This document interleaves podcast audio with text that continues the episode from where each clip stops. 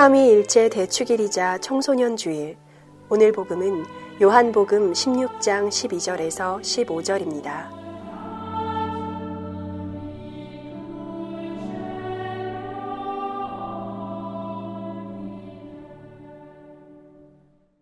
요한이 전한 거룩한 복음입니다.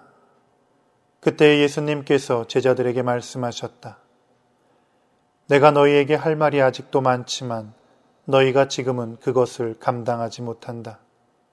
그러나 그분 곧 진리의 영께서 오시면 너희를 모든 진리 안으로 이끌어 주실 것이다.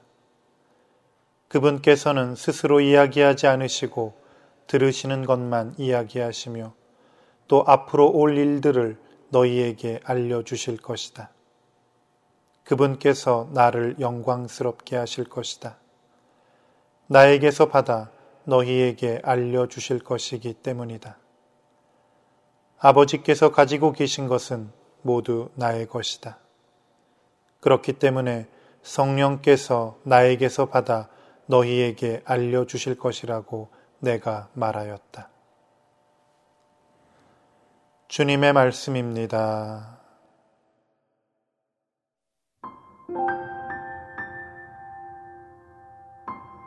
서울대교구장 수석비서 허영엽 마티아 신부의 생명의 말씀입니다.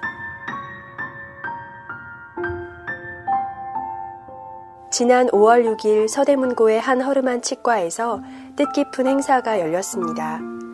34년 동안 전국을 돌며 수많은 한센인을 찾아가 무료 진료를 해준 이 병원의 원장님에게 한센인 대표들이 감사패를 전달하러 온 겁니다. 원장님의 이름은 강대건 라우렌시오입니다. 서울 대신학교에 다닌 신부님들과 신학생들은 아, 그 선생님 하실 겁니다. 많은 신학생들이 강 원장님에게 무료로 치료를 받았습니다. 오히려 형편이 어려운 신학생들에게 용돈을 쥐어주셨습니다. 그런데 우리는 강 원장님께서 한센인들을 위해 봉사하신다는 이야기는 잘 들어보지 못했습니다. 그동안 강 원장님은 한사코 자신의 선행을 주변에 알리지 않았고 큰 상을 준다고 해도 거절하셨다고 합니다. 그분은 묵묵히 그저 이 모든 것이 자신의 운명인 듯 평생을 한결같이 봉사만 했습니다.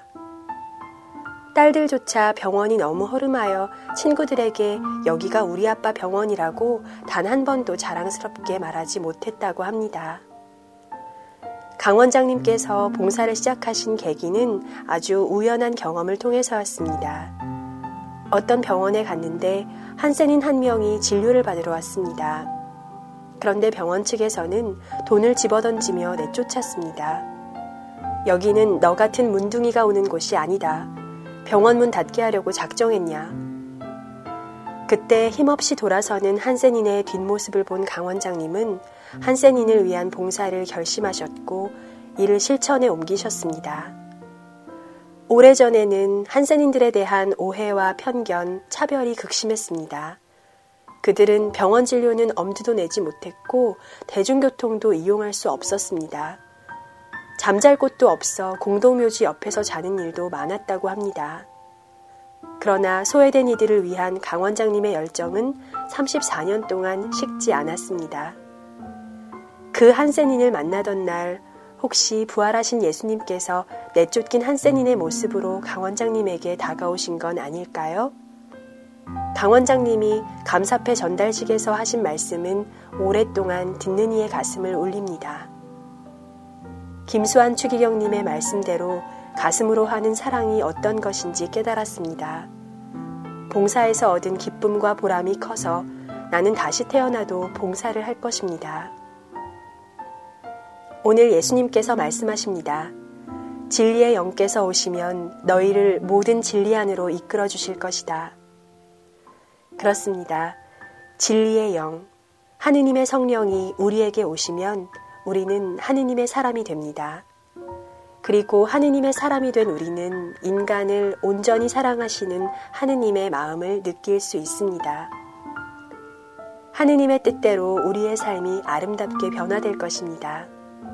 그리고 우리의 생활에서 사랑, 기쁨, 평화, 인내 등의 성령의 열매를 맺을 것입니다. 성부, 성자, 성령이 하나이면서 동시에 셋이라는 삼위일체 하느님의 모습은 다름 아닌 사랑과 일치의 모범입니다. 사랑과 일치는 모든 생명의 원동력입니다. 사랑은 드러나고 표현되는 것입니다. 사랑은 결코 교리적이거나 이론적인 가르침이 아닙니다. 오히려 열심히 사랑하려는 사람들의 일상적인 삶 속에 드러나고 확인되는 삶의 열매입니다. 삶 속에서 이웃을 사랑할 때 우리는 하느님 안에 머물게 됩니다.